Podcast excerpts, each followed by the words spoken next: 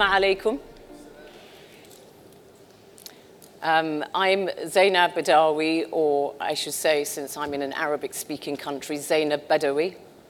It's my great pleasure to be uh, moderating this uh, discussion with these fine gentlemen behind me.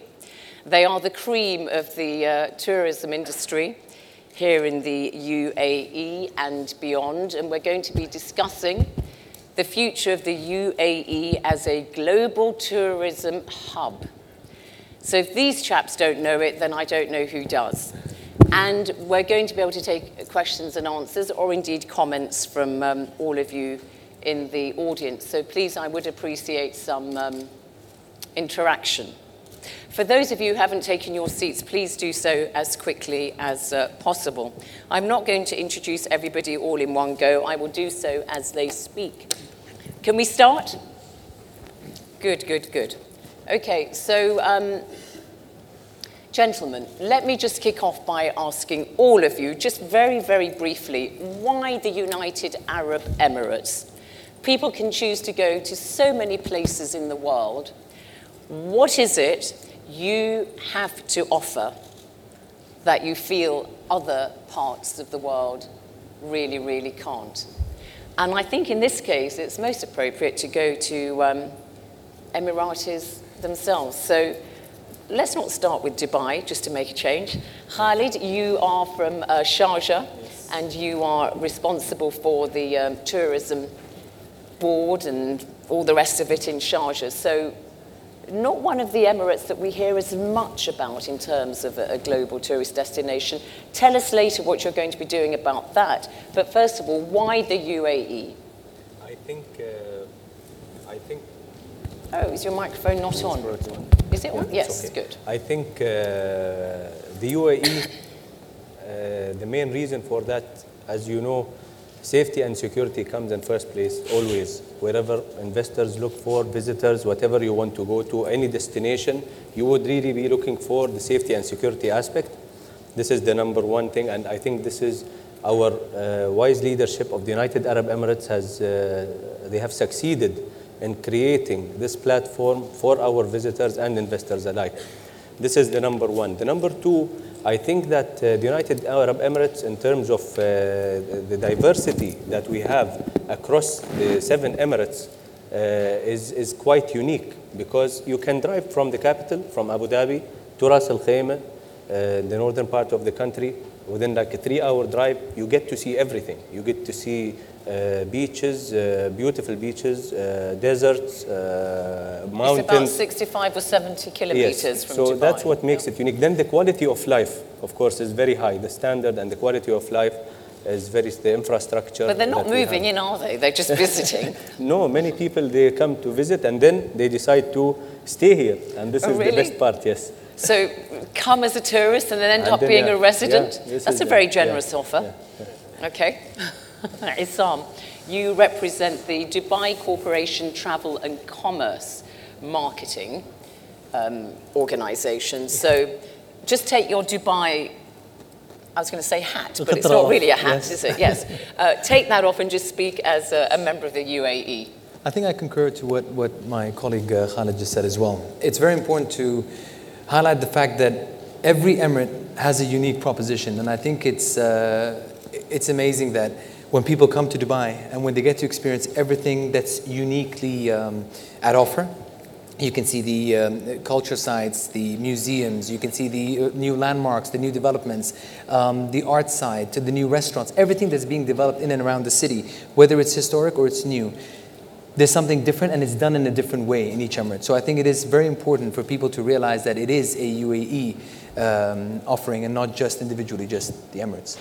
Okay, um, let us go to um, Haitham from Ras, Ras Al Khaimah. We've already heard Ras Al Khaimah mentioned as a go to place. What is it, 65 to 70 kilometers from Dubai? Yeah, well, you know, Dubai stretches from Mirdif all the way down to Jabal Ali. So it depends where you're driving from. It could be 40 minutes, it could be an hour, it could be an hour and a half to reach He said three hours. Okay. From Abu Dhabi. Khalid right, mentioned okay, from Abu from Dhabi. Abu but Dhabi, yes. I, I, got good news is we, we now have expanded the new Emirates Road, so it's two and a half hours from Abu Dhabi. we're getting There you are. closer and closer to, uh, to our friends in Abu Dhabi. The, the But just diversity. overall, as the UAE. Overall, yeah. look, the diversity of the land and the, the product offering that um, the UAE has brought together allows travelers to experience you know, the seven Emirates. Um, and, and today we're seeing a growing trend. For if you think about China and the Chinese travelers who really like to move on and see different offerings as you know, they go out once a year and they want to make the best of it. We've seen a growing trend where Chinese travelers arrive in Dubai, uh, drive to, sorry, arrive in Abu Dhabi, drive to Dubai, and uh, drive to Ras Al Khaimah as well, and then either fly out of Ras Al Khaimah through Qatar Airways or fly back uh, uh, through Dubai Airport. Uh, the, the product offering that we are seeing and the strategy that the different Emirates have, we are not necessarily looking at competition. We're looking at, at competing, at, at complementing. And the, the, what complements, for example, in Ras Al Khaimah with uh, the, the rest of the Emirates is the product offering as well. So uh, Dubai is, is, has got great luxury shopping, uh, fantastic, glitzy, glamorous towers, and so does Abu Dhabi. Uh, you know, Sharjah has got its, its own unique uh, offerings, and so does Ras Al Khaimah, where we have you know, great natural assets, the highest mountains in the UAE, the beautiful beaches, and all of that really can be packaged as the UAE, the, UAE, the convenience of travel, the easy um, access to the UAE, um, the, the, the geographical location. Um, you know, both airport, uh, Dubai Airport and, Dubai, and Abu Dhabi are great hubs. Um, Etihad and Emirates Airlines have done a fantastic job in you know, bringing the UAE together and, and selling that combined packages for, right, for travelers. We'll find out more about what Ras Al Khaimah has to offer. It's got the highest mountains, as you said, in the UAE. Have you climbed any of them? I've driven up there, You can drive up the mountain. yes. That's my idea of mountaineering. That's as far as none of that, none of that uh, business. Yeah, yes, Sultan, you are from um, Abu Dhabi, the capital. So, um, and you're the acting director at the moment of the um, tourism Executive Director of authority. Tourism yeah. Sector, yes. So, Abu Dhabi, the capital of the UAE. What do you have? What do you think you can offer as a as a country as a whole? Well, talking about UAE to start with, it's, uh, I believe it's a seven, seven destination and one destination, accessible from everywhere and catering for any type of tourist we think about. So when we think about Abu Dhabi, we need to fit into this equation. We need to complement the offering that is Dubai is offering and so on and so forth. Abu Dhabi is the largest emirate. Uh, we have three regions. So we have Abu Dhabi region, the Western region, and Al Ain. Each region has a unique selling uh, proposition. We're focusing more on Abu Dhabi in building the museums and focusing on the art and cultural side, um, uh, plus also uh, building the theme parks. We announced the Warner Brother as well. So Abu Dhabi is going to be a diverse, but focusing more on culture and, and heritage. So that's going to be our, our key uh, selling point. But you're basically saying um, one destination, but actually you've got seven destinations. Seven destinations in So um, one hit, but you get uh, quite a lot in return. Good. Well, Sharjah has also another representative. You've got quite a strong rearguard action here, haven't you, um, Sharjah? So Marwan, you also um, you're in charge of the kind, kind of the, the investment projects and that kind of thing for Sharjah. But before you tell us about that, just tell us how you fit into the picture of the UAE as a whole. Sure. I think uh, the question is, it looks like it's a simple question, but it's actually a tough one. How I know to, it how is. To, how to position the United Arab Emirates. And I think uh, the further you are in the question, then you, you have less things to say what, what our colleagues have said. What I think what makes the United Arab Emirates so special, it's about its connectivity to the world. Uh, the number of uh, air passengers that actually travel through the United Arab Emirates is like 110 million. Now, convincing them to come to the Emirates and to stay here and to enjoy it, well, there is a lot of activities happening, a lot of things to see, whether there are festivals that are happening, whether literature festivals or entertainment festivals that are happening. With the offering that you have more than how many rooms do you have in, in the whole United Arab Emirates? In Dubai, we have 120,000 rooms. In Sharjah, you have almost 8,000 rooms. So you have a lot. You have from the cheapest numbers of uh, cheapest hotels to the most expensive. So it's not an expensive place. You have a lot of things to see. You have the scenery of being in the desert. You have the scenery of being through the mountains. You have the amazing beach fronts, or whether you're in the eastern part or the, or the western part of the United Arab Emirates. It's a cosmopolitan city. It's a place where you have entertainment, you have shopping, you have almost 42 museums in the United Arab Emirates. It's one of the most beautiful and safest cities that you will ever visit. It goes to history that goes to back to 125,000 years before present, all the way to the pre-Islamic stage. And, and when we talk about the Emirates, it's not just another emirate. It's, it's the United Arab Emirates that have, that have one of the diversified, uh, I would say, economy. It is, it's a place where people come to visit, to stay here, maybe for a weekend. But what makes it so special, it's, it's this, the place when you come to the Emirates, you feel home. You don't feel that you're actually traveling to a place where you're not welcomed. It's a place where everybody uh, smiles to you. On the, on the way to the airport, booking through Emirates Airline, they smile to you.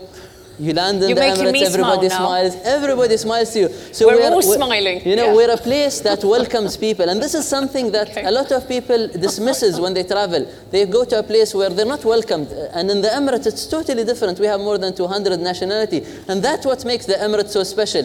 When the start of the Emirates, Sheikh Zayed said, "We are a place that we love to see people coming to us," and for our for our job as tourism promoters, I would say, it is we need to make sure that whoever comes here gets the right offering when it comes smiling and gets the right uh, the, right the way of how can he be Thank actually you. welcomed in this place. Yeah. So this is our, in a nutshell what we do in the Emirates. Okay, and I should say you're actually you are CEO of Shurooq. It, it was you, Sultan, who was the acting director. Good, and you have got a smile on your face, and I have to say, since I met you this morning, it's been permanently fixed on your face.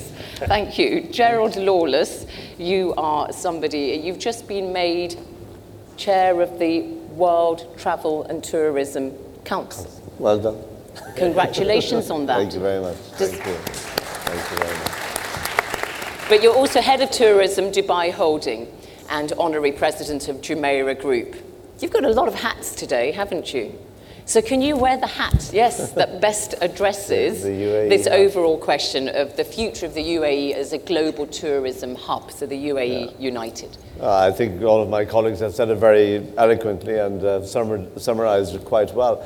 But I do believe a lot of the uniqueness of UAE as a tourism destination very much hangs around the, the diversity of the population, and as you're saying, the people that are here, uh, the not just the expatriates, but very much the nationals have always been so welcoming to strangers, and it's been something that uh, I know from my time in Jumeirah, where our guests have, have really appreciated the kind of welcome they've had here.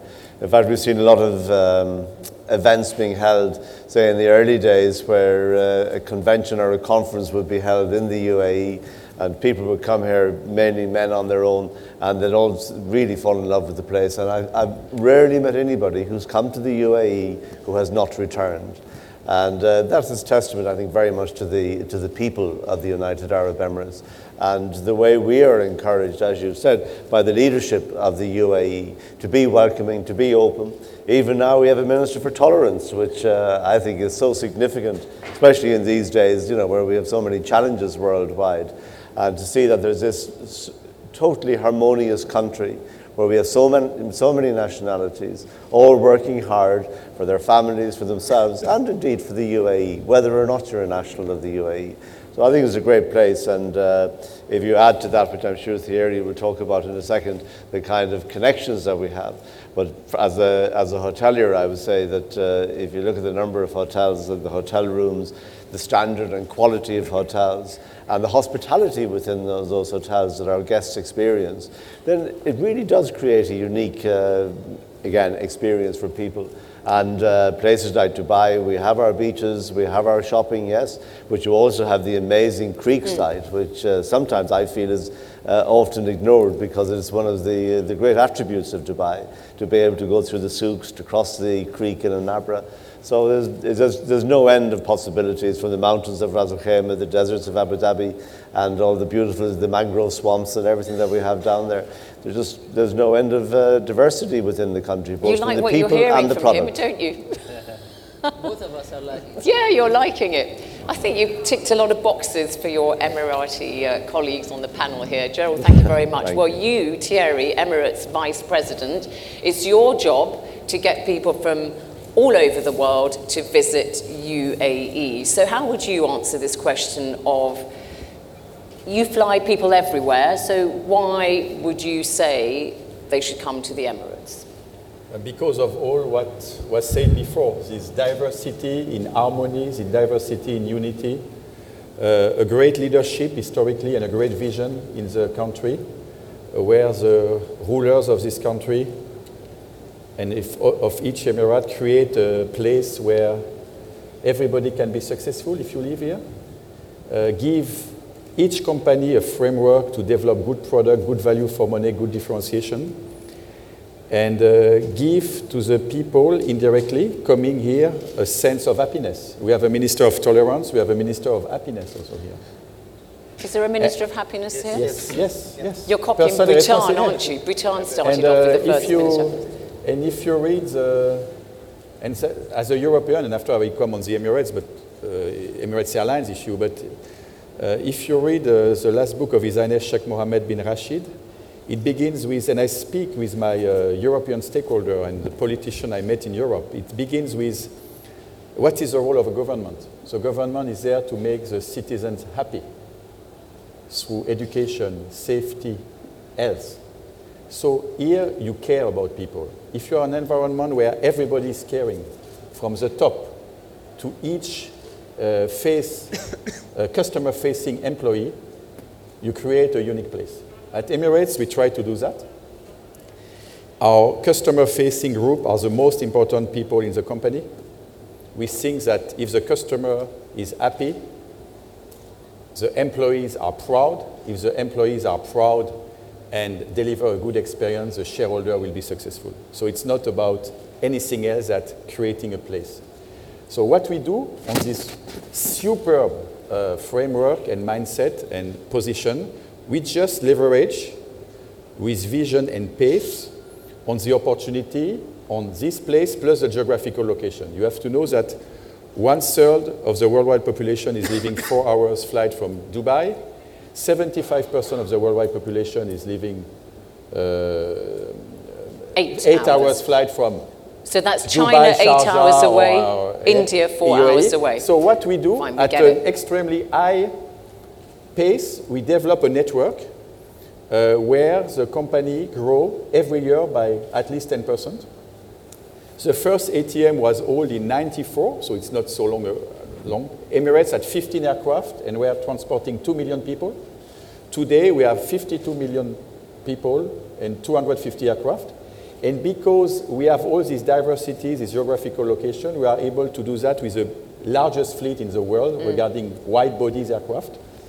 No airline has as, as many 380s, Airbus 380s, and Boeing 777 uh, than Emirates. And the real estate and the performance of these aircraft enable us to deliver value for money, inspiration, and quality Bringing people in here. Oh. each class, in each segment. That's why we have a mosaic of hotels, of attraction, of, of, of pace, of growth, of mindset that enable us to plug from Norway, from Africa, from Japan, from We're talking about the UAE. Yeah. So, no, that- that- that's That's fine, exactly- yes, yes, you can bring them from but all It begins with a mindset and the geographical location and the obsession to make people happy through value for money. Okay. Because there's 150 destinations you have worldwide. 150, Yeah. yes. And f- Very good. 38 of them are served by the flagship of Emirates, the Airbus Yeah. 380. Sure. And how's Jennifer Aniston doing for business? She's very well. She say hi to everybody. Oh, here. there you are. She's having a shower at the moment. She's having a shower. um, she never flies Delta Airlines anymore. Yeah, there you are. So, And uh, what's good enough for Jennifer? She's preparing, I heard, a second one. Second ad. She's been very, the, it's been a very successful advertising campaign for you, hasn't it? And the Etihad had Nicole Kidman, didn't it? But we won't talk about that because they're not represented here. So, Algi, once the people have got to their destination here at the UAE, we um, have to put them in hotels. And you're Hilton Worldwide, responsible for this region. So, um, what's your opening statement in terms of the? UAE? Right, in, and Gerald uh, alluded to that. Uh, the UAE do have a, a phenomenal uh, hospitality array of choices, and some from the best hotels around the world.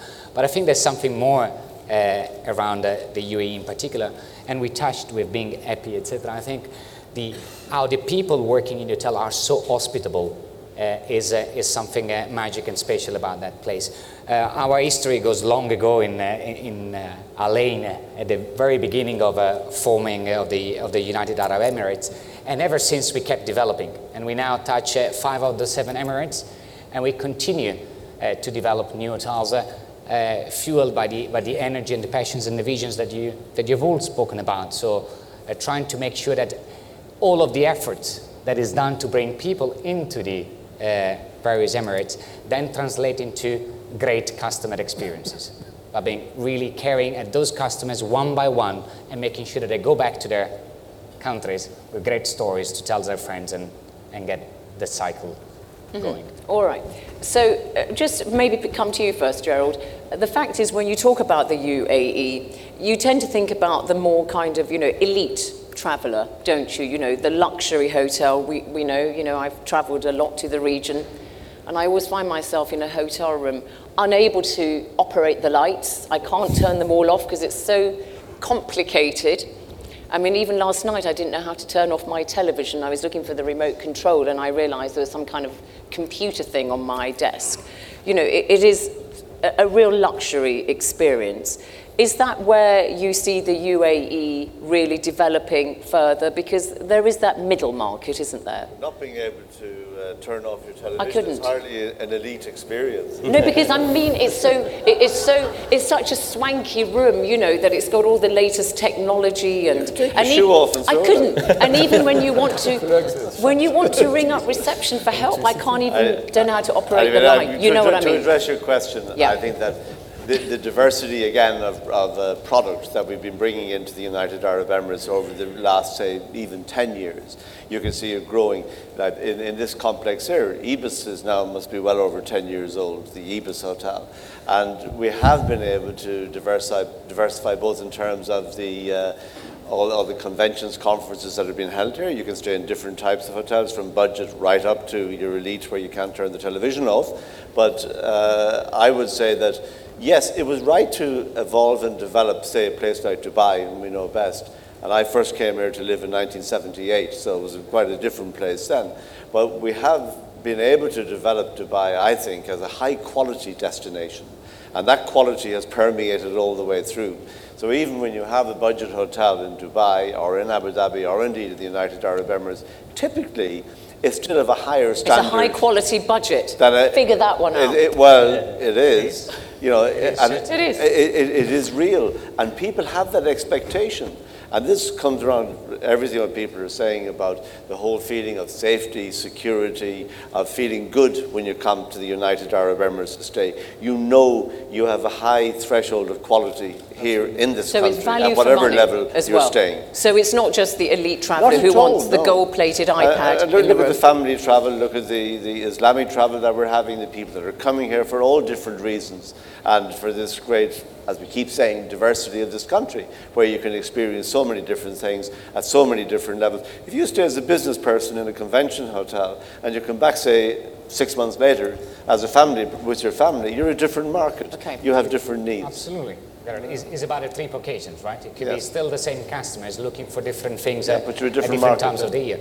That's why at one stage we started developing on the, uh, we develop on the luxury end of the spectrum, but then uh, absolutely all the way through to the mid-market, as you were saying, where I think there's plenty of space. We've we just opened uh, uh, three Hilton Garden Inns, uh, which are an icon in that mid-market segment in the span of uh, 90 days, and we announced them. Uh, it was a year ago at ATM when, uh, when we announced those, and we believe there's still a lot of space for that development of mid-market, which I think Right is a across the natural... UAE. It, across the UAE, and it's a natural flow for, for, for a country that develops, right? You first go into your food service uh, structures and then some icons on the luxury And you side. may not like it, Algi, but we were taken on a tour of uh, once the garden in, uh, downtown or in, uh, in, in Deira, and uh, the developer said, "Oh, for, for, for Dubai, we upgraded the standards a bit." a, a little bit. But things like a room service is something you would expect when you were talking about uh, quality. No, no, but didn't it, absolutely, absolutely, yes. So Sultan and Marwan, though, because Sultan, you're Abu Dhabi, and Marwan, you're, you're Sharjah. Um, when it comes to developing your tourism sector, really, Dubai, as we heard Gerald say, you know, was really first out of the trap, Doesn't have the oil wealth that Abu Dhabi has, and so it had to really look at the service sector much earlier on. And now, when the talk is for everybody in any part of the world about diversifying your economy and not just relying on oil or whatever commodity it is, you've got a hard job to catch up, really, haven't you? Because, I mean, Dubai now, as we'll hear, no doubt, what was it, 14 million people visited in Last 2015? 14.2. 14.2. Yes. Mustn't forget that point too. Yes, please. Yes, 40, yes, please. 14.2 million in 2015, and um, you know, you, you're, you were 4 million, I think, Abu Dhabi last year. Uh, the way we measure is, uh, is hotel guests. So it's 4 point, uh, 4.1 million for Yeah. last year. 4.1 So, so, so, so much, substantially Yeah. less. So the question really is, can you catch up with Well- Dubai that really is so far ahead? See, it's, um, tourism, as you mentioned, in Abu Dhabi started a bit late. Let's say 2006, 2007, the TCA was established with a mandate to develop the tourism sector in Abu Dhabi. So we're talking roughly about 10 years. When we started, we had around 7,000 hotel rooms and around 1 million hotel guests. In 10 years' time, we increased that number from 7,000 hotel rooms to 30,000 hotel rooms, plus uh, from 1, uh, 1 million hotel guests to 4.1 million hotel guests. Uh, the growth happened because we had a clear vision that we want to divers- diversify our economy, and we identified tourism as one of these key enablers to diversify this economy. Uh, so the investment came in terms of building the right infrastructure, the right products. We're talking about Yas Island with the different products uh, available there. The Louvre, the Guggenheim, the Sheikh Zayed Museum, Etihad Airways, the expansion of the airport, building the cruise terminal as well. So all of these key enablers uh, supported this uh, tremendous growth in 10 years. So you're not trying to compete with Dubai, you're trying to offer something different by giving the art, as you say, the Guggenheim and the Louvre that are being built, and, Definitely. and also you've got your Yas Island with Formula One and the Yes. water park there. Our initial strategy is to differentiate ourselves to complement other Emirates. And that's where we started our foundations.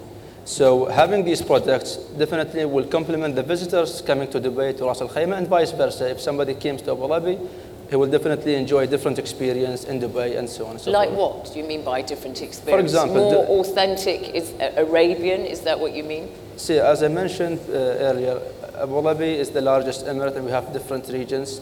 So um, we're building the, the museums. So to have three different international museums in one island, one place, and then having a theme park just 10 minutes drive from there.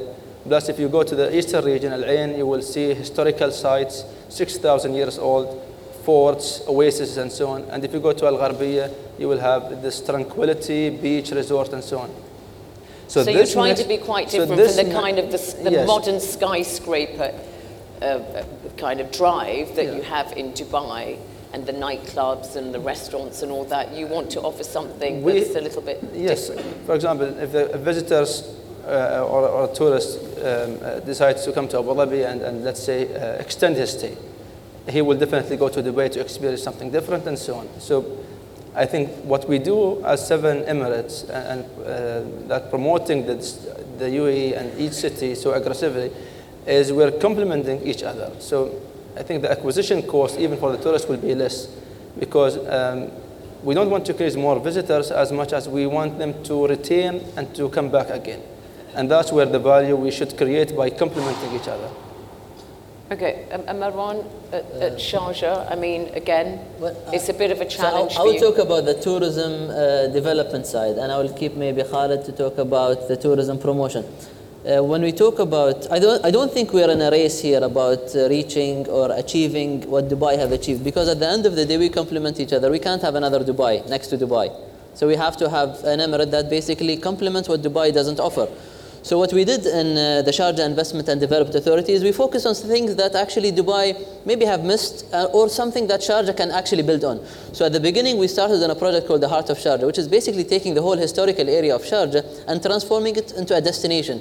And currently that area is one of the busiest area when it comes to heritage. Talking about the 1800, the 1700, the 1600. You go back, you want to see the history, you want to ge- see the spice market, you want to go to a specialty coffee maker, you want to go to a place that you can do those agal in front of you. That's what you want to see. That's something that is different, authentic, and real. and that's th- something that you can't actually buy. And this is something that Sharjah have done that differentiated itself. Today we have the, the biggest uh, heritage days called the Sharjah Heritage Days that happens every April, and it's a fascinating event that you see the old part of Sharjah is actually live and, and uh, in a different way.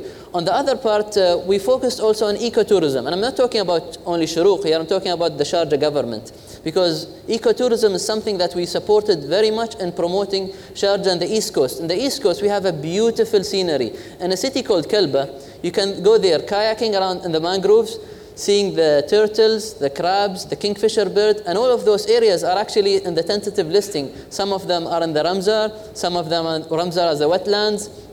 One of the areas in the middle of the desert, you'll find, uh, you'll find different types of foxes, different types of reptiles. There we talk about uh, archaeology that goes back to, as I said, 125,000 years before present. You go to that site and you'll, you'll see those tombs. You'll go into trekking. You'll go through the mountains, through the caves. And I'm talking about archaeology here. And if you're an archaeologist, you'll know Mleha. It's actually, it used to be the capital of the old Oman. And that's about how can we differentiate ourselves from what Dubai is offering or what Abu Dhabi, and it's what the United Arab Emirates is offering. And if you go to another city in, in Khorfakan, and that's about underwater sea life, and if you're a scuba diver, you definitely know Khorfakan because it's the best place where you have caves under the water. And it's a fascinating island.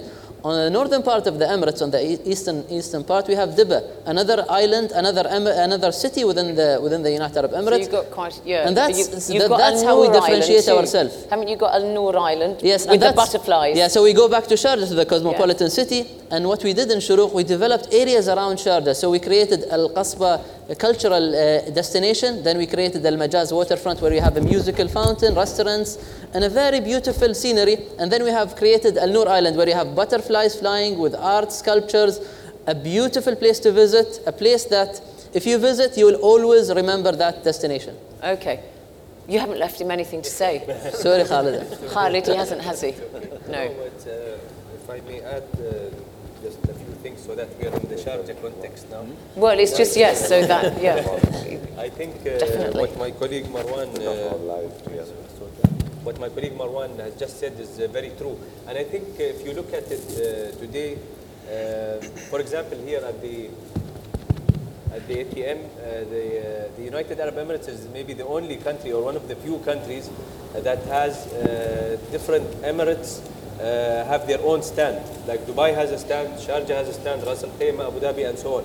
Uh, I think this shows you that uh, our products complement each other. Our products are different. Our USPs are different.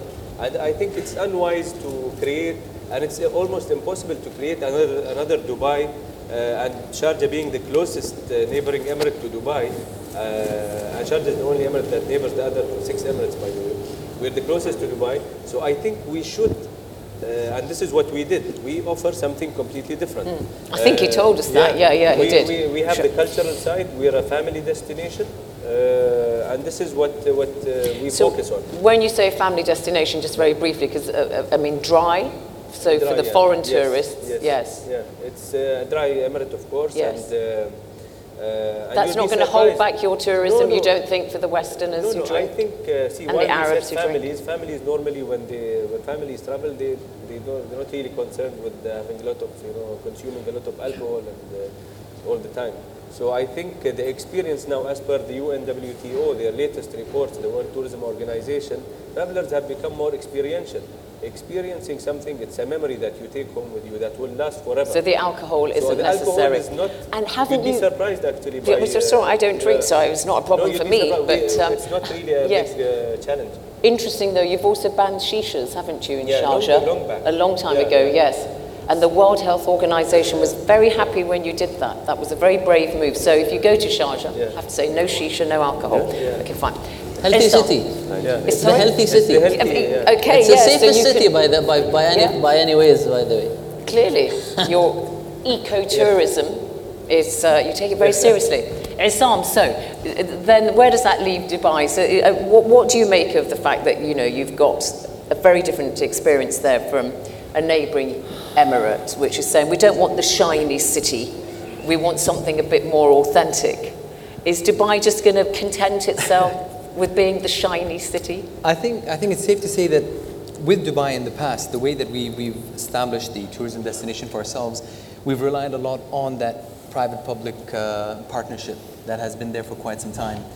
And by that I mean, if you look at what Emirates Airlines has done putting Dubai on the map, what a lot of the key signature products that have come up in Dubai, such as Burj Al Arab or Burj Khalifa or the Palm Islands and so on, they've all helped really put Dubai on the map. So now, from a destination where when I travel and I tell people, when they ask me where are you're from, going from Dubai next to Saudi Arabia, now the minute I say Dubai, they start asking me, oh, where Palm Island is, where Burj Al Arab is, and Burj Khalifa is. So at least we've achieved that. But now it's about also taking it to the next level and really showing them the depth of what Dubai has to offer. Because you're identified by your buildings, your new buildings. To a certain degree, yes. To a certain degree. And I think there's a lot more that Dubai has to offer. And oddly enough, it's when people come to Dubai and they come here quite often that they start telling you, we didn't know about this part of Dubai or what Dubai has to offer, or the gastronomy aspect, for example, about the amazing restaurants that you have to offer. So we quickly identified the key propositions for us. We started looking at the things that we need to communicate about Dubai because we set ourselves a very challenging target. In 2012, we, we broke the 10 million international visitor mark for the first time, and we set a target for ourselves to reach 20 million visitors by 2020. And in order to do so, we definitely need to leverage that, that public private relationship because there's a lot of um, strategy that needs to go behind it. And then we need to work closely with the private sector because they're the ones who are going to be investing in that sector for us. The hotel developments, increasing the hotel, uh, the, room, uh, the room numbers, and making sure that we have uh, enough supply coming in from there. The Road and Transport Authority, working closely with Emirates Airlines, understanding what their expansion plans are. Because we can't continue to rely on the six or seven key source markets for us. So we now focus on 20 markets that we need to be going after. And again, what we offer, what we focus on, can also benefit the other Emirates as we benefit from what they're doing as well. So if there's something that's offered in Abu Dhabi that's different, or in, or in Ras Al Khaimah or in Sharjah, it doesn't mean that we're going to go and invest in the same things again. Right. But we will leverage that to make sure that the visitor gets a much more well-rounded experience with that one visit. Mm-hmm. Okay. Um, Haitham, so you're Ras Al Khaimah, and you told us about your mountains, and you've got lots of things in Ras Al Khaimah. You've got the virgin beaches, the springs, the historic sites also. And you're also trying to go in for this kind of family tourism with a, an eco bent as well. But do you think you're, you know, you're going to be running to catch up, that perhaps you, you've embarked on this a little belatedly? Because even Dubai is saying the shiny city is not enough in the nightclubs. We're also trying to offer a more rounded experience.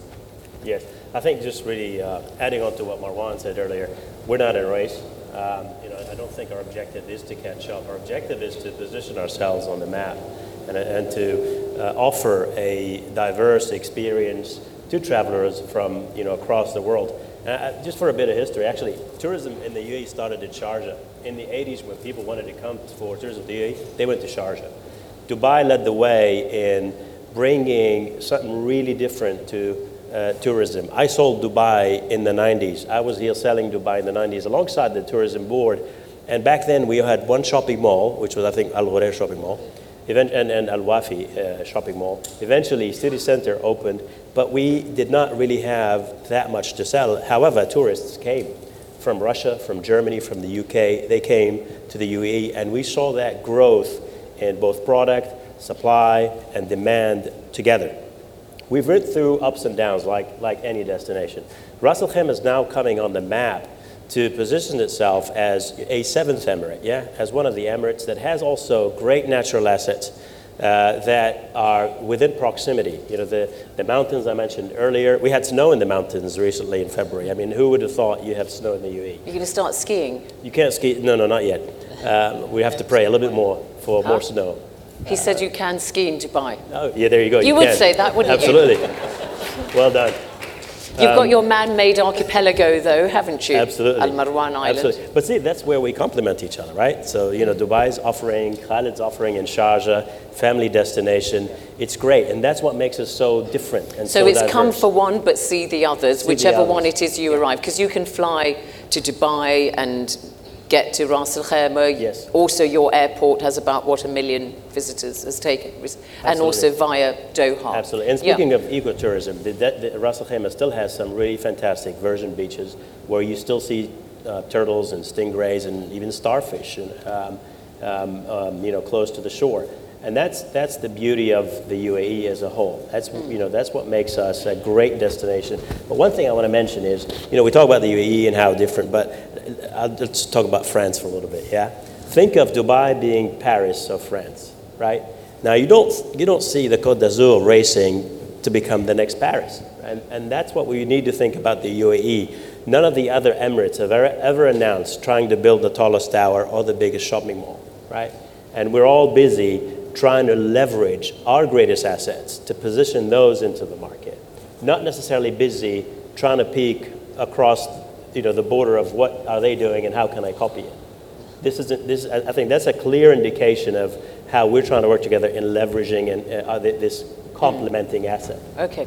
Gentlemen, then, uh, well, maybe you first, Gerald. Where do you see? So, we've heard about the strategy, how the UAE compares with other parts of the world.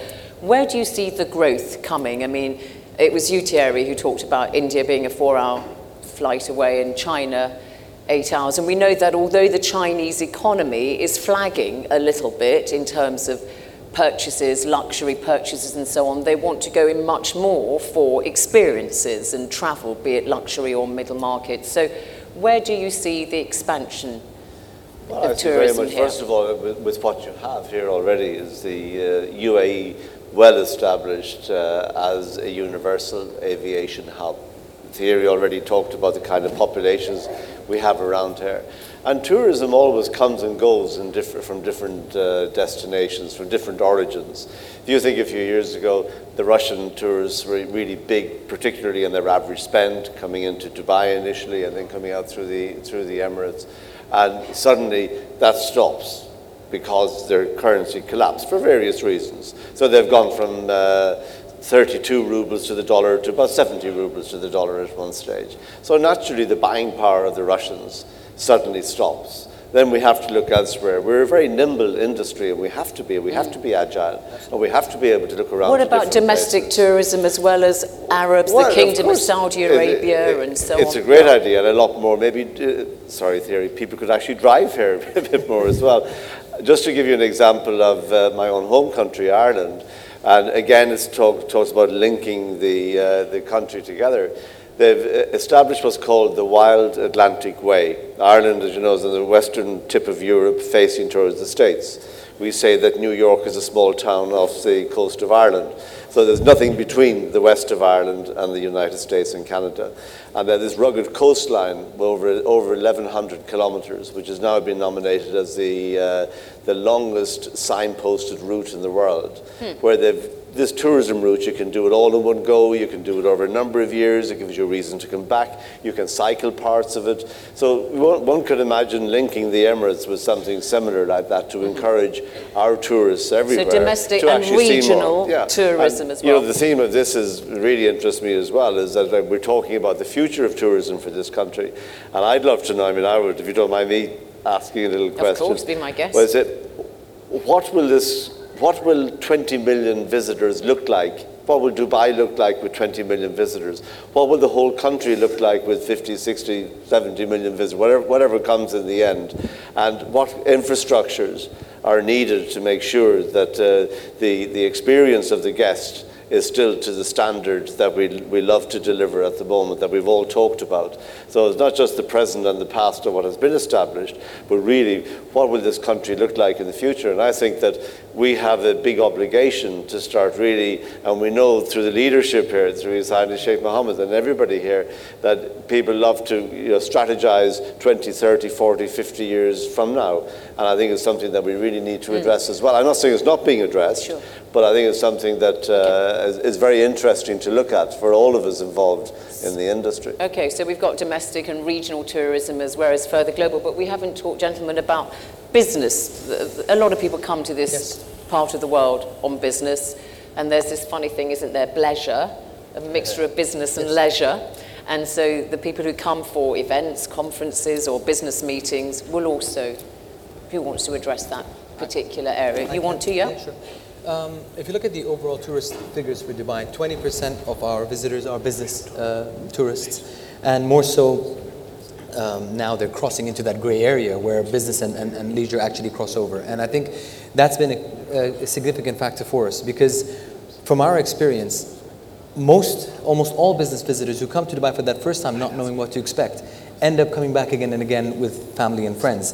And a lot of them end up being convinced that what Dubai has to offer as an infrastructure, in terms of its IT infrastructure, the road transport, the airports, the airlines, and connectivity, east and west, is the ideal place for them to establish their regional presence, their hub, and eventually convince a lot of the team members to move to Dubai. And that in itself, because of the leisure aspect of what Dubai has been famous for, makes it much easier for people to move to Dubai because of the lifestyle that they can afford for their family, the schools, the education, So the the two live everything. off each other, really. Absolutely. Yeah. And for us, the one thing that we've been really focusing on for quite a long time, and it is one of the key propositions, are the events, whether it's business events or leisure events. And on the business event side, if I go back to 2003, when it's the first time Dubai successfully won the bid to host the IMF, nobody expected a city like Dubai, and it was still relatively unknown in, in that area to, to be able to manage something, the logistics, the security aspect of an event like that. But I think the fact that it was done so successfully and so smoothly, it catapulted Dubai all, all of a sudden into another completely different area. And, and we started to be able to bid and win all these amazing events and, and uh, cardiology and, and, and, and uh, the Bar Association meetings, everything that Sure, happened you, since that, you, but Abu Dhabi is also doing that. Sorry, Algi, you wanted to come in and then maybe, yeah. Oh no, because I went to a World Economic Forum meeting a Mm-hmm. few months ago in, in Abu Dhabi, yeah. And um, so others are trying to do that Yes. too. yeah. Basically, it's, um, it's part of diversification. So we need to focus on two segments to sustain the destination. So leisure is part of, of what we're focusing on, which is also cruise, golf tourism, and so on. And the other part, which is the, the MICE part, the meeting, incentives, exhibitions, and conferences. So what we are working as TCA in Abu Dhabi, working hard to grow this segment by uh, bidding for uh, large conferences and exhibitions to come to Abu Dhabi, working with incentive houses and incentive groups to bring their. Um, one example is the uh, uh, the Chinese Nu Skin, Nu Skin uh, incentive group, 15,000 people who came, which was shared between Abu Dhabi and Dubai. Yeah. So I believe in terms of the infrastructure, we are well set up uh, to host and accommodate for the business uh, tourism with the ADNEC Exhibition Center in Abu Dhabi and also the, the rest of the uh, venues and facilities we have across Abu Dhabi. Good. Let's just, Algi, did you want to say no, something? No, just saying eh, you're absolutely right, and it's for us it's about as well making sure that we we as hotels we sell the destination first before we even sell our hotels. That creates an additional desire of combining exactly what you were saying, business and leisure Yes. into leisure stays. It's about making sure that we feed our customers with uh, the information that they need in that planning phase after they've booked, when they're really still considering what to do uh, at the final destinations. And, and we do it uh, pretty well with our um, loyalty programs. So the frequency and the personalizations on which we speak with our customers through the honors programs allow to spark new ideas and saying, shall I bring my spouse or shall I bring my friends along with the trip because there are a lot of other things to do other than my uh, great events or great meetings there. So that's Good. it. Everyone has a role to play in making sure that you create that interest. Okay, audience. So, uh, interesting, very interesting comments we've had here. So, does anybody want to make a comment or ask a question that they feel we haven't yet? My name is Jahan Zain of Pakistan. My question, my question is regarding the sport tourism. Sport tourism. Yeah. In a very big way these days. I brought last year the 250 students from. He's asking about sport tourism, he's from Pakistan, From yeah. Karachi, uh, the girls and the boys, they play the local, uh, local uh, school student the matches. So I just want to know what uh, the UAE is doing for the sport tourism uh, within a, within a region, uh, with the domestic and the international tourism. Okay, thank, you. So I wanted to just pick up on this because um, obviously sports tourism is a trend we are uh, working on leveraging in Ras Al Khaimah. Given the natural assets, given the mountains we mentioned, uh, we had our first um, GCC hiking competition in Ras Al Khaimah, and it was is one of the first that we have had and one of many to come. But also we've had um, cycling races, we've had uh, mountain biking races, and uh, we're actually actively working on adding more uh, events that relate to sports tourism. Um, so it is. It, it really doesn't just reflect on Ras Al Khaimah as an emirate. I know, and I'll let uh, Issam speak for that in Dubai, because I am sure as well we've heard about a number of, of uh, activities and events that were related to sports that were here as well in Dubai. But that, that is a growing trend, there is a growing market, um, and we certainly uh, are positioning ourselves in Ras Al Khaimah where we, like I said, leveraging those natural assets to continue to grow that segment. Uh, I'll pass it to Uh, maybe I'll ask Sultan Abu Dhabi because you have Formula One. So when, when we talk about sport tourism, it's a, it's a bit diverse, and from football to motorsport and so on, and also events-based uh, sport tourism or uh, different types of tourism. For Abu Dhabi, um, we started a couple of initiatives to grow the segment, starting with the Formula One. So we built the Yas Marina circuit, we brought the Formula One, and we saw the impact in terms of number of tourists, the revenue from hotels, and so on. We have also golf courses. Uh, we, we have the Abu Dhabi HSBC Golf Championship as well. So we're leveraging from our infrastructure that we already had or the one we built now to, uh, to activate it and bring events that will position Abu Dhabi as a, tourist, as a sport tourism destination and to leverage from these assets. Okay, thank you. If you pass the microphone maybe to you, Khalid, and answer the question about mid-markets. Uh, we heard about mid-market for Dubai. Yeah, I will ask about, yeah, sure. Mid-market and also, uh, well, that one I was going to leave for the very end, that question about 2016 for the future at the, very end. So the mid-market one, if you please. What are you doing? Yeah. Uh, of course, uh, as we said, it's very important to have uh, different categories and to cater for the biggest uh, number and to the widest number of uh, visitors that come to the United Arab Emirates. We in Sharjah, looking at the 2015 uh, statistics, we've noticed actually that three and four star hotels have have covered uh, the slight drop that uh, took place in the five-star uh, hotel performance in 2015.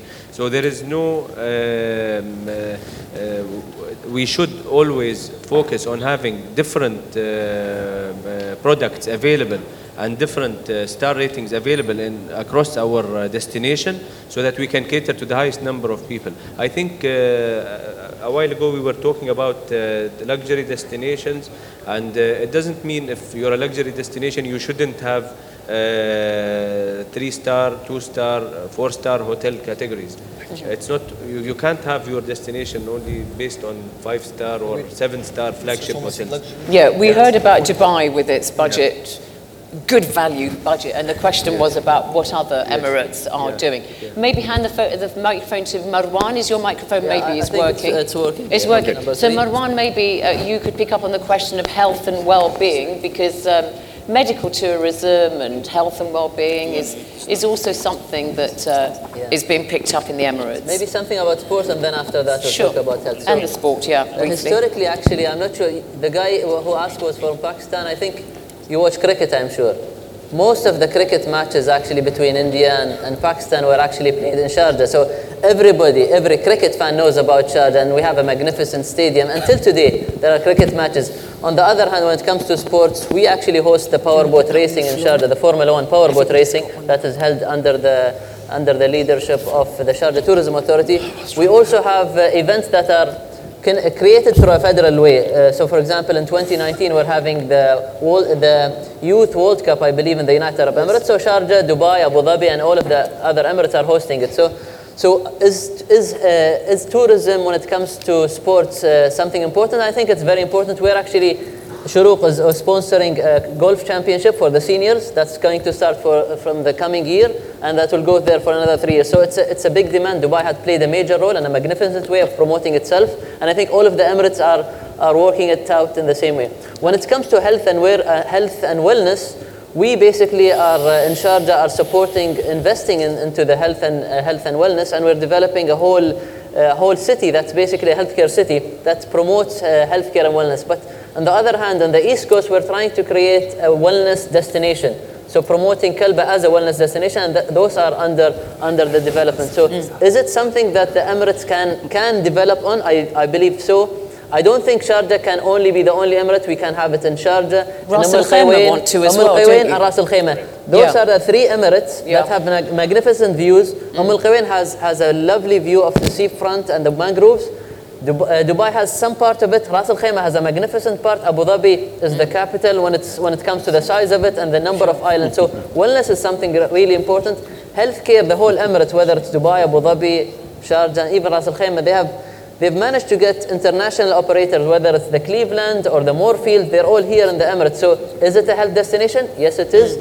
With more, uh, with more opportunities, I think we're going to create the Emirates as the health destination for the region, I would say. Okay. We didn't hear about Umm Al Quwain, so it's nice that you mentioned it. I think it's only Al Fujairah that we haven't heard about today of the Emirates. So th- there are our questions. Um, some more points from the floor. They can also be comments. They don't have to be questions. Excuse me, One, Zain, two, Zeinab, three. There was a question Sure. about international tourism. I was going to leave that Um, for the end. Well, okay, Oh. but I, I think somebody All like, right, okay, fine. like Emirates Airlines Okay, surely fine. would If be you able want, to if give you want more to answer that now, that's fine. Sorry? If you want to answer it now, it's fine. I was just going to leave it at the very end because it was kind of where are we at 2016 and then looking further afield for, for, for your kind of tourism objectives. So we'll park that one for the moment. Yeah, if you could give the microphone to the gentleman. And we've got Good 20 afternoon. minutes left, so keep them brief. Thank you. I'm Nadim Azir. I'm from Rotana Hotels. Uh, and we're definitely part of the UAE tourism, and uh, we're very proud of the achievements here so far. The question I had personally is regarding the tourism organizations from all the Emirates. Typically, you would find a national tourism organization consolidated to represent the country. But here seems like uh, in the UAE, uh, a little bit of an exception to that. Uh, and there were also discussions about consolidating that in the future, but uh, in early steps. So, can any of the gentlemen here representing the tourism board elaborate on that question as a UAE national tourism authority rather than we Emirate don't, by we, Emirate? Yeah, we don't have a representative from, from that UAE tourism there is a body. board. There is a body. There is a body. It's not on the panel, but somebody has elected to um, speak on its behalf. Could I, we'll come to that. Another point, please, from the floor. Could we, there's one, two, three, four. Okay, we'll take, oh, and five. Yeah, my name is Wasim. I'm also from Pakistan. As uh, you were elaborating about the sports, uh, you know, the football is uh, the world famous game, and you never talk about uh, promoting the football in UAE. Because if you promote football, international events of football, I think that can uh, highlight the destination more in the world. Thank you. We take that as a comment. There are some ladies who have their hands up. This lady here at the front.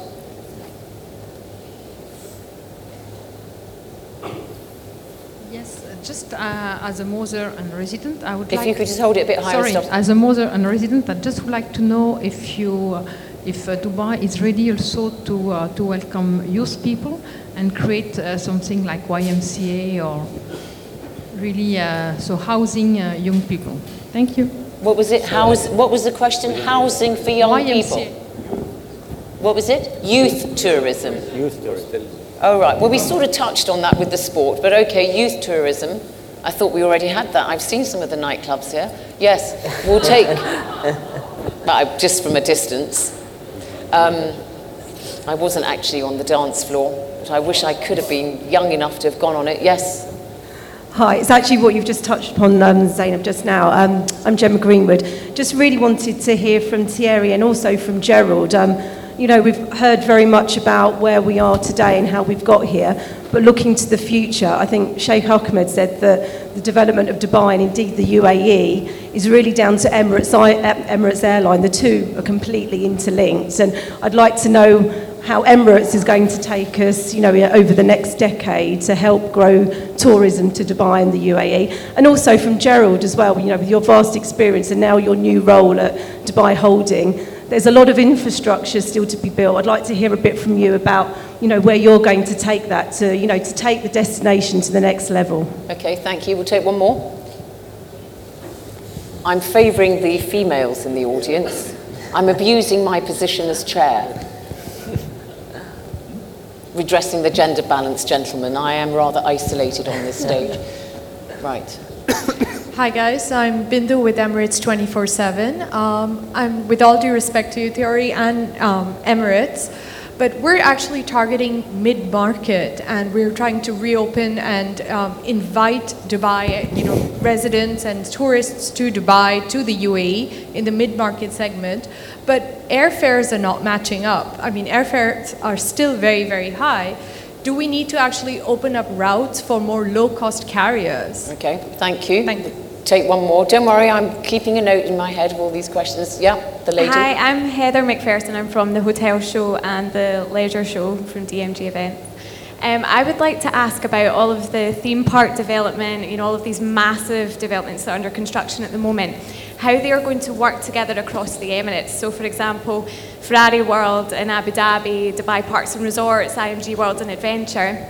As a resident, will there be the opportunity to travel between these different attractions as part of one ticket, for example? Or is this something that will the different attractions be working together with the hotels um, to provide opportunities for people to be able to, as residents, but also as tourists, um, to make it easier to do so? Thank you. Okay, let's just put a couple of compound questions there then. The youth tourism and the Legoland and the Bollywood parks and so on, and the waterworks in, in Yas Island, that question there. How are you going to integrate those? Do you want to answer that one, Issam, and just briefly touch on the youth tourism question? Absolutely. I, th- I think for us right now, to achieve the 20 million mark that we've set for ourselves, um, the main focus was to kind of target our audiences to make sure that we get the numbers that we're after. So family tourism obviously became the, the, the pole that we're going for outside of the business uh, segment. So when we look at the family side of tourism, we have different age groups that we need to cater for as well. So we, again, going back to the private and public um, relationship and, and how we work well together is about making them understand exactly which markets we're going uh, after, for which age groups, and hence work with them to develop the right offerings to make sure that we can at least use that as a hook to bring people in. So going back at a point that you just highlighted, the Dubai Parks and Resorts as an example, they have different uh, features within their, uh, their area and their development catering for different age groups. So the Legoland is more for the toddlers, Mm. going all the way through to the uh, the Motion Gate uh, Hollywood themed uh, uh, games and amusements as well, which is to the uh, uh, teenage um, uh, segment as well, and then going Bollywood, which Mm. And go- covers a linking all those. Absolutely. Yeah, And- which touches on that question of is there a national kind of strategy? I think, look, the on the private Yeah. side right now, it's about making sure that they utilize the spaces within their own properties um, predominantly, but absolutely tying them all in together within that experience happens as well. All right, you wanted to touch on that, Khalid, about, yeah. The question The- regarding the the, national- national, yeah. uh, council, there is a national council of tourism and antiquities uh, which fall uh, uh, which falls under the uh, Ministry of Economy now. Uh, they are in charge of or responsible for uh, creating a country brand, which is Seven Emirates One Destination. Uh, the, the, the, council was formed uh, several, maybe three, four, four or five years ago, uh, and uh, they have a lot of efforts, and we work closely with them into promoting the country because we, we don't want to lose also our identity as a country of United Arab Emirates. Uh, as we said, every emirate has its identity, and uh, then it's too uh, separated from the country. Uh, they had a lot of initiatives that are good, uh, that again will put us back and represent the country as a whole. Okay, did you want to make a point with this particular? Yeah, a, a microphone for this chap. It's relevant to this point, is it? Which whole point? Hello, uh, my name is Mu'taz Amin. I'm a business development consultant living here in, the, in Dubai. Um, particularly to that point, um, I have one of my clients, we are facing problems that we cannot practice. If you have a license in certain emirate, you are not allowed to practice the same tourism service in another emirate. So we have to open in each emirate an office. That is, Thank uh, you. yeah. That, that's a, a valid that's point. A valid point. Yes. But, Are uh, you doing think- something about it? No, this is uh, we see every uh, see. You have to first of all, the, everyone who works here has to understand the, the policies and the structure of this country and how it works. We have federal government and we have the local government. So the local governments are responsible for issuing licenses for tourism, for many, for everything basically, except a few uh, specialized uh, types of licenses that have to go through the ministries, which is the federal body. Now, as an emirate of Sharjah or uh, Dubai or Abu Dhabi or Ras Al Khaimah or Fujairah, any emirate will not accept uh, someone to come and do business in their territory without having their license. Because I might have different rules from what Abu Dhabi has. I might have different rules from what Fujairah has. And I think it's fair uh, enough to to ask some, and what does it cost? I mean, the cost in terms of uh, uh, op- operating in uh, or opening up a license, it it's, it's not really much. But the other thing that we, if, if you want to talk about the tourism uh, side of it, yeah, tourism. I mean, like uh, for example, uh, tour guides. Let's take an example of tour guides. Now, the National Council of Tourism and Antiquities uh, they are working on a product that will uh, be a license for uh, practicing the tour guide uh, throughout the whole country. And they're working on a mechanism like a driving license. You can drive with your driver's license across the country, right? Now we're looking for that, but still they would require to come through uh, the individual Emirates to know something about the, the product because you cannot uh, go and explain to someone something about your product when you don't know about it to start with. So if you take a license from uh, Fujairah uh, and you want to uh, go and practice uh, your occupation in Abu Dhabi, you have to be also there has to, it has to be ticked that you are aware and you have you, you have the knowledge to Okay. to start. uh, Sounds like you need a bilateral. Okay. Uh, gentlemen, there was a question there. Let's come to you first, Thierry. Emirates, first of all, in terms of the strategy, if there is this ambition to uh, increase the number of visitors to the UAE, it's going to need carriers. But also, if you're looking for the middle market, you're going to have to have more economic fares. And uh, is Emirates really going to be able to deliver those cheaper flights? Okay, first of all, it's a very good question, and we will continue to do what we did in the last 20 years. In the last 20 years, Emirates invested not only in fleet and product, but also in advertising. We spent 20 billion, billion dirhams, that's approximately $6 billion, just in advertising worldwide in the last 20 years, just to promote Dubai and the UAE. So we'll continue to do that because it's positioned everywhere if we open new cities, new countries, the brand UAE and the brand Dubai in association with our brand. Second, we will continue to buy aircraft and to grow the size of the fleet. We have today 112 firm orders, deliveries, 112 deliveries between now and end of 2020. So it means 26, 25, 26 new aircraft every year.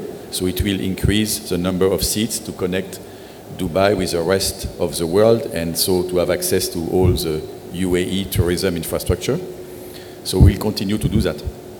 Uh, the average size of our aircraft has been uh, five years ago around 340 seats. Now this year is 420 seats because the mix of 380s in the fleet is bigger. so it means we can accommodate the two-day segment, but more and more miles, incentives, cruise business. So in the quantity and the quality of the offer, we contribute. So regarding the fares, uh, the fares, the fare level in economy haven't been as low now on the market than this year than in the last 10 years because of many effects on the market, not to go into detail. And we offer a lot of value of money if you compare today the fare uh, on Emirates or other airlines, by the way, between Europe and UAE in comparison with other, um, with other um, pricing regarding rooms all over the world or regarding some attraction or regarding You the, think your- the, the your price. flight- Yes, yeah, if you, if your- you compare what you get uh, also in, in, in other things, how, how much cost worldwide a restaurant, a meal, etc. Today, uh, flying for uh, maybe 400, 500 dollars between Europe and Dubai uh, has never been as cheap. You don't think it's too Huh? bad? You don't So- think there's scope for the, the, the you may have So- competition from the cheaper budget budget So, airlines? uh, so, so, so there is a, there is a niche and segment for everybody, including new airlines.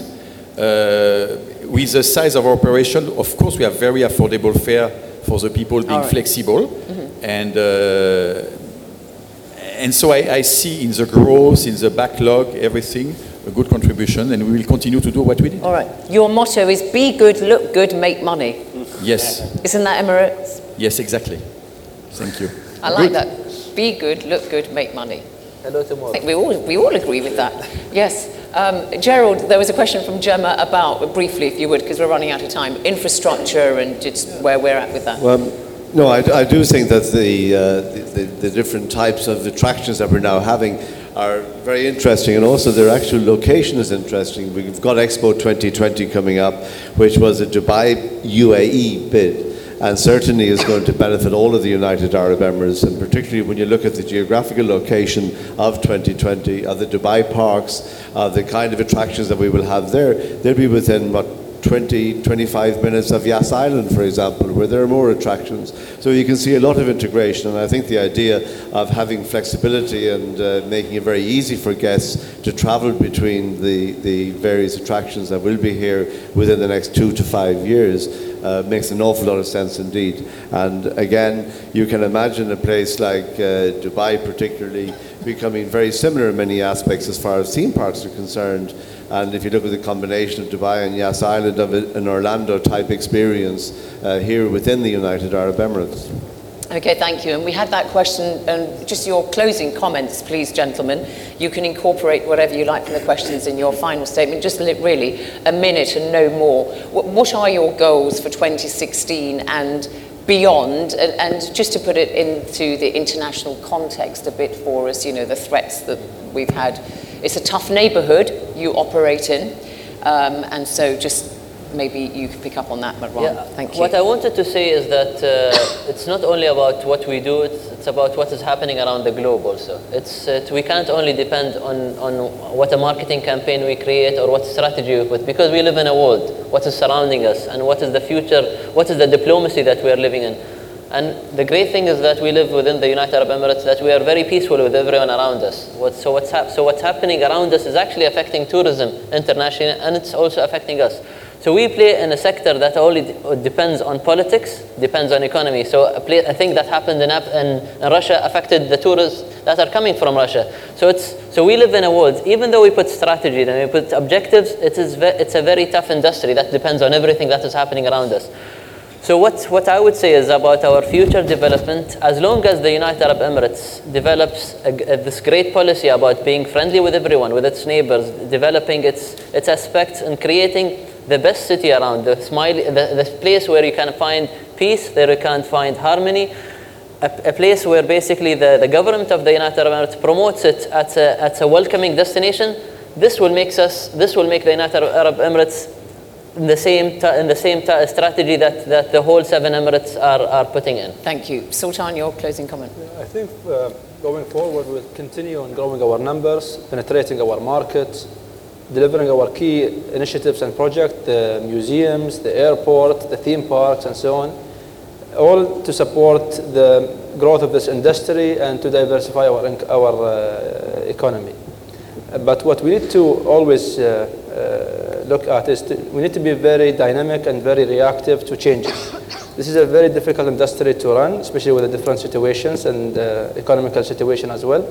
So we need always to be uh, reactive and to identify new key markets, uh, redefine our initiatives, our tactics to achieve our objectives. Okay, Algi, and I think you're particularly interested in how the stakeholders can come together. Yeah. Absolutely, and, and for us, uh, sitting on uh, on 100 hotels on the pipelines, the largest uh, the largest in the regions for Hilton, working with each and individual uh, of, of the people sitting on this panel uh, today is extremely important, and making sure we can amplify uh, your messages out and being. Uh, um, that link with the consumers in the various uh, source market where we already have a presence and we're already strong and that we have that one-to-one dialogue and, and delivering exceptional experiences, as I said before, making sure that the consumers do have choice and controls uh, on what to do and where to do it right at the start where they're dreaming about each and every one of your destinations uh, through our platforms and our content. And Khalid, your ambitions for 2016 and beyond in I the think, I think it's uh, very important to be able to manage the perception. Perception management is very important. I think that can be achieved through stronger bonds and collaboration with the media.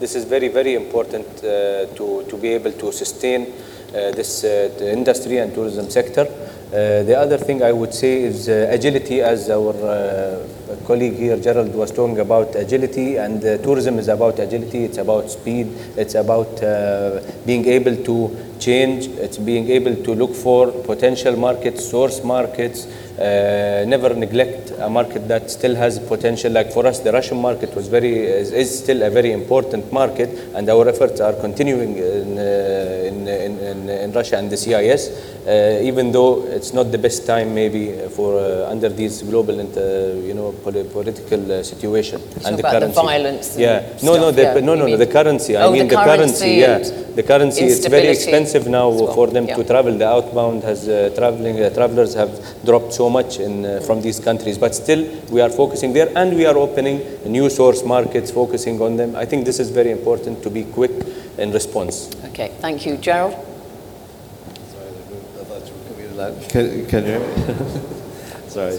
No, uh, what I would like to say, especially uh, with the, from the World Travel and Tourism Council point of view, how important it is that uh, governments around the world actually continue to look at the whole facilitation of travel. And it's not that we make travel less secure. In fact, we want to make it more secure by having a common visa process, and that this visa process should be electronic we know more and more from the security point of view that it's not about which country a person is coming from, it's much more about the individual.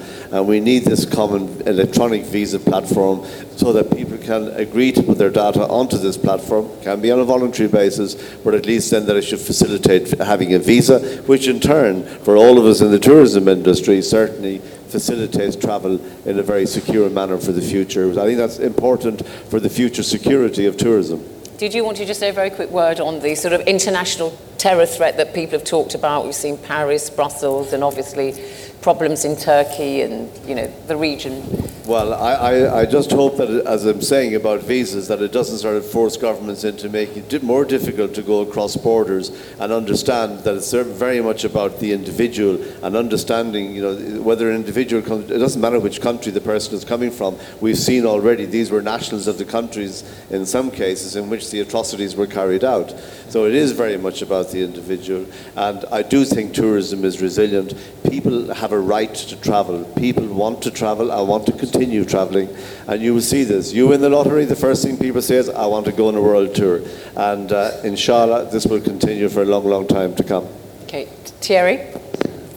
For us, 2016 for Emirates is despite the volatility of the environment to continue to, to be optimist uh, and uh, to prepare today what the UAE tourism infrastructure will need tomorrow. There is no reason for us to slow down the pace of our growth, to make all the planned uh, introduction of our aircraft, the new expansion of our network. So we'll continue to work today to prepare what we will need tomorrow.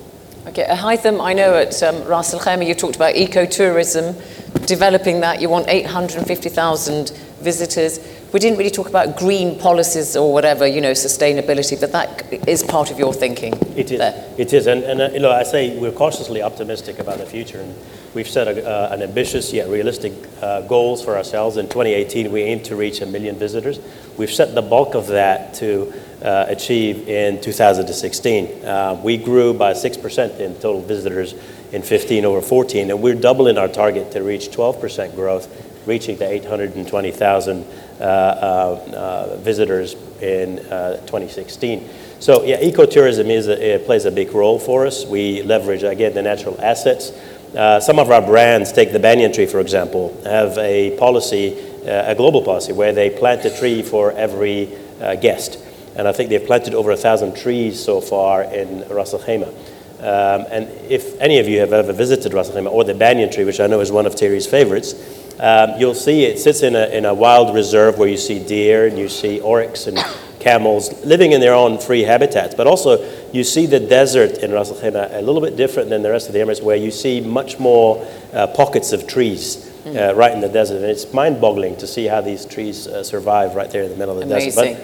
But again, it's you know it's again that, that natural ecotourism, the marine wildlife, where we are currently building a Anantara, to, to where you see ma- you know, mangroves with um, um, flamingos, and you see turtles and stingrays, uh, and again that is um, an absolute uh, ambition of ours to continue uh, to grow for, for the future.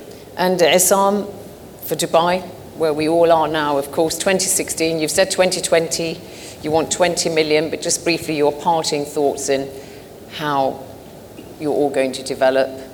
The car is still king, though, isn't it, in this part of the world? I have to say, when we're talking about sustainability and so on, but anyway, that's another matter. I think for us, the main focus would always be about keeping in track to achieve the numbers that we're after.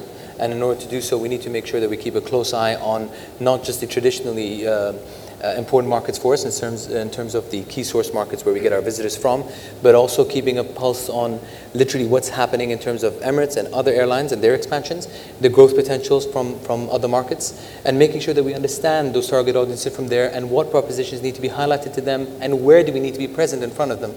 When you highlighted the issue of the region, it's not new to us. The region has been in the middle of this negative uh, noise for quite some time. So we've learned to deal with it over time, and we need to show the positive energy that's coming out of the UAE. And I think that's very important for us, working closely with our comms teams and partners to make sure that that message goes out to, to So, people. thank you very much indeed. Thank you all, gentlemen. The future of the UAE is a global tourism hub.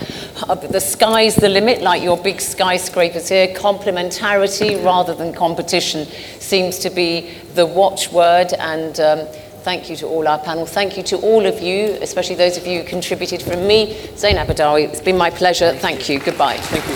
Thank you.